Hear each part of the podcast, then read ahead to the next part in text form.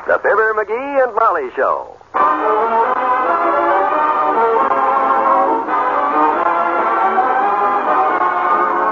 Every weekday at this time, NBC brings you Fibber, McGee, and Molly transcribed. The show is written by Phil Leslie and directed by Max Hussle.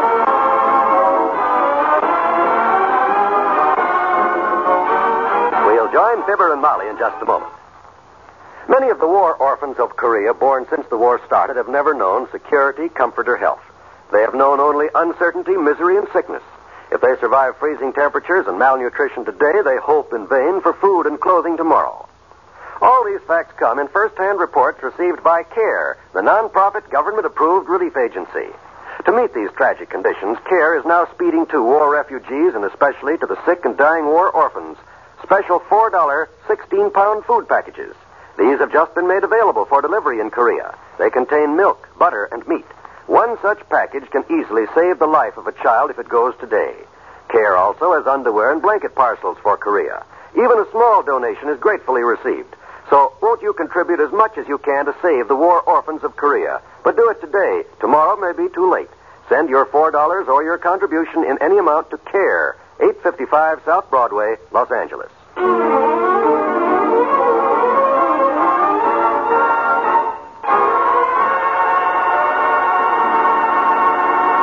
Ah, just look at that beautiful trophy, Molly. I haven't seen that in years. What is it? It's an athletic trophy from my high school days. Big old silver loving cup. Ain't it a beauty? Where in the world did you find that thing? and how do you know it's silver? It looks like it was carved out of a piece of coal. It's just tarnished, that's all. I'll polish it up. Found it back in the old trunk in the attic, wrapped in an old basketball jersey. Ah, just look at that. Must have been there ever since we moved into this house.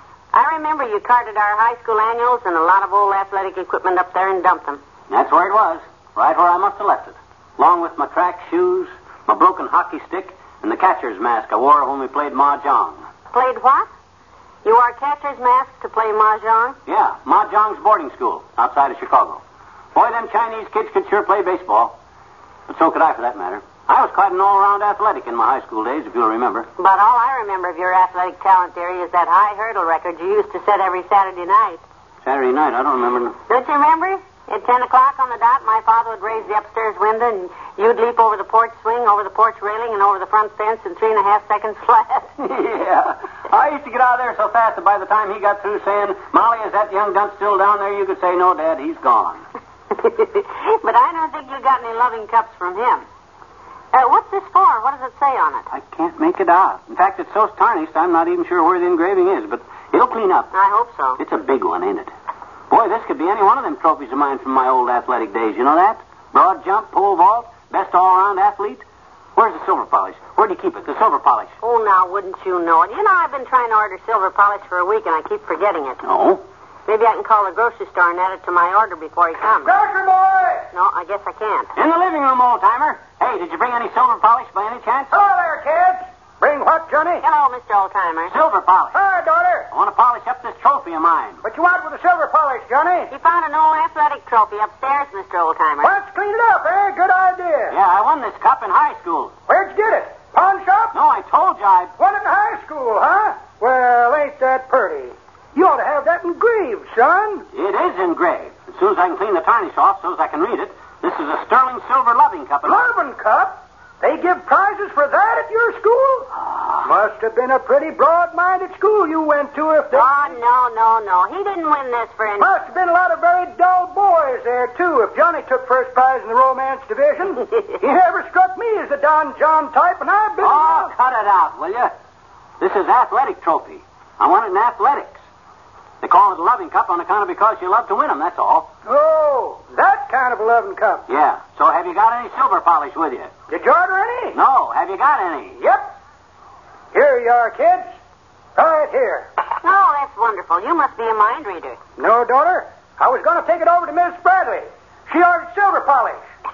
There's no use getting her grocery order straight two days in a row, liable to spoil her. oh, this is swell. Well, give me it. I'll just put it on Miss Bradley's bill, Johnny. Good. That'll really confuse her. Now, now, McGee, don't open it in here. Come on out to the kitchen. and I'll get you a nice soft cloth. Okay. Boy, I'm anxious to get this cup polished up and set it on the mantel. I think this is the cup I won for the high jump, or the polo vault, Or it might have been the shot put. Shot put? No, I was disqualified in the shot put, I remember now. I dropped the shot on the coach's toe. Flatfoot Malone, they called him after that, and I was. Shot put? Were you a shot putter too, Johnny? Two, don't tell me you were. Daughter, I was one of the greatest. Climaxed a glorious career by throwing the 16 pound shot a distance of 1,182 feet. A record which, needless to say, still stands. Oh, stop it. Ah, Nobody throws a 16 pound weight 1,100 feet. I did, Johnny. Dropped it right off the top of the Empire State Building. Ah. sure did scatter them tourists.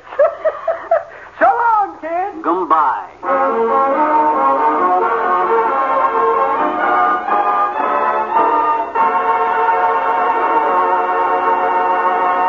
Back to Wistful Vista in a minute.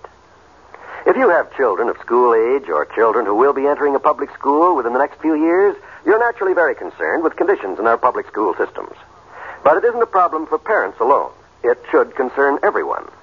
All of us have a stake in America, and America's future will always rest in her children.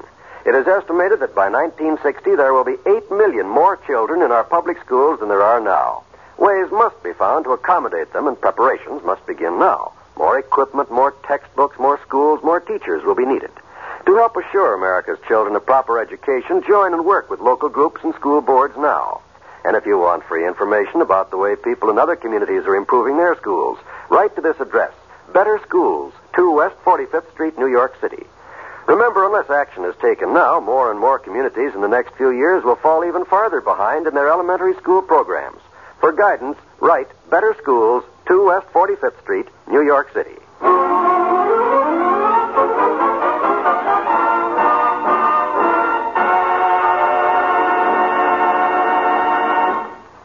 Oh, I had a little gopher and raised him for a pet. He dug a home in wet concrete, and I think he's in there yet. Oh, Well, how's it coming, McGee?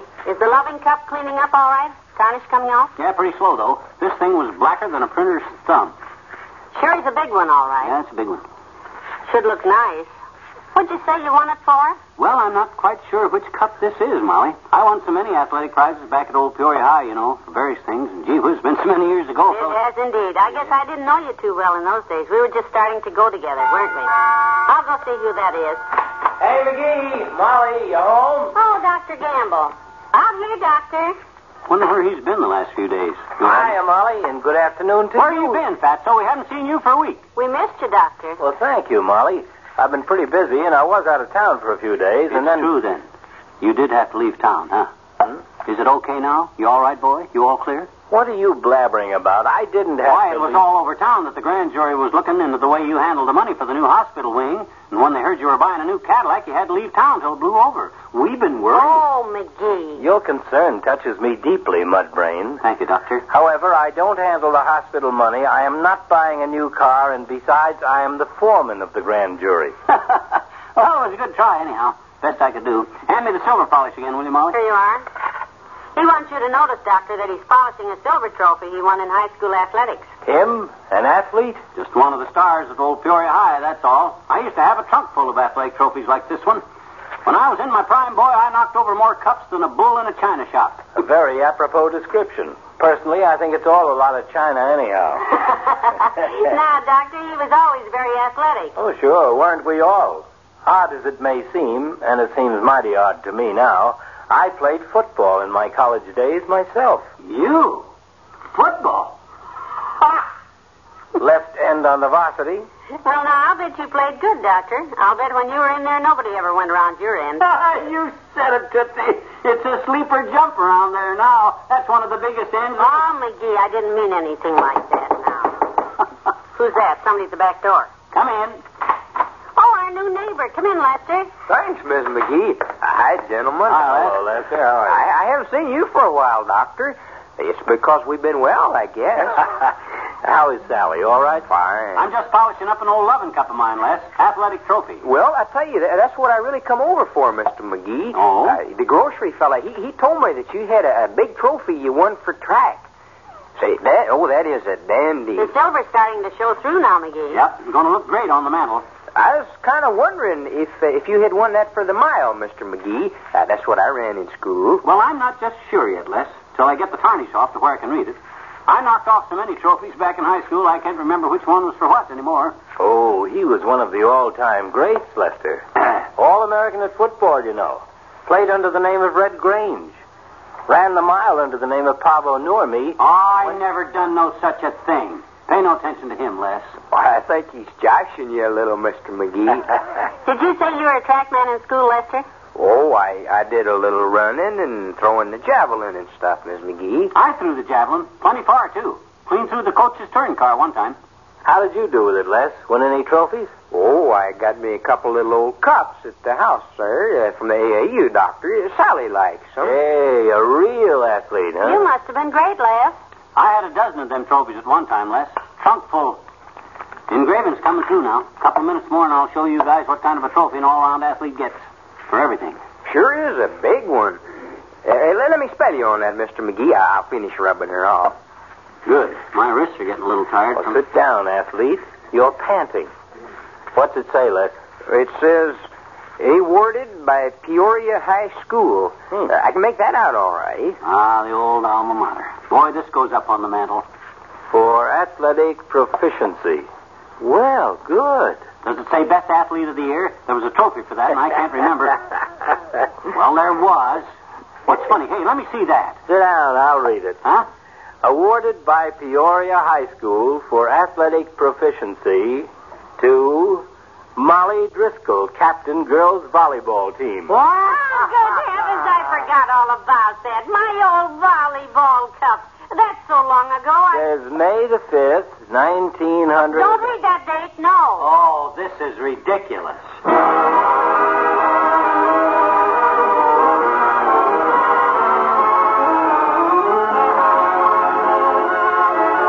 Fibber and Molly will be right back. Here we are with another great weekend ahead. Perhaps you're planning to be away from home during the next two days, or maybe you'll be sticking pretty close to the home ties.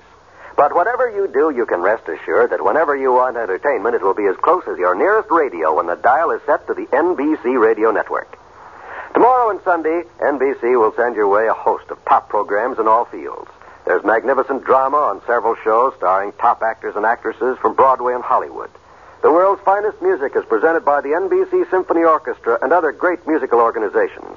News to keep you up to date on what's going on in the world, and comedy to provide a necessary chuckle now and then. So remember that wherever you go, there's radio. And a radio tuned to NBC always brings pleasure to the listener. When you're looking for the best in pleasant listening, just set your dial to the station where you hear the familiar three NBC chimes. They're your invitation to the finest of all radio programming.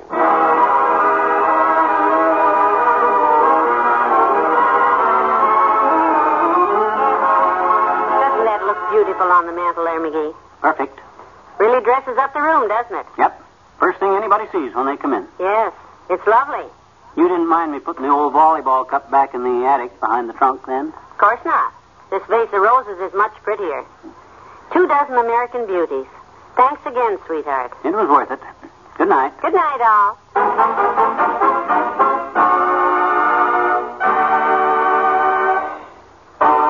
NBC has brought you the Fibber McGee and Molly program transcribed with Bill Thompson as the old timer, Arthur Q. Bryan as Dr. Gamble, and Bob Easton as Les the next door neighbor.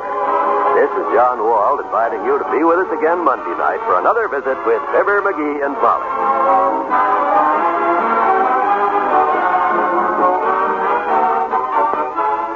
Here, listen to Washington tonight on the NBC Radio Network.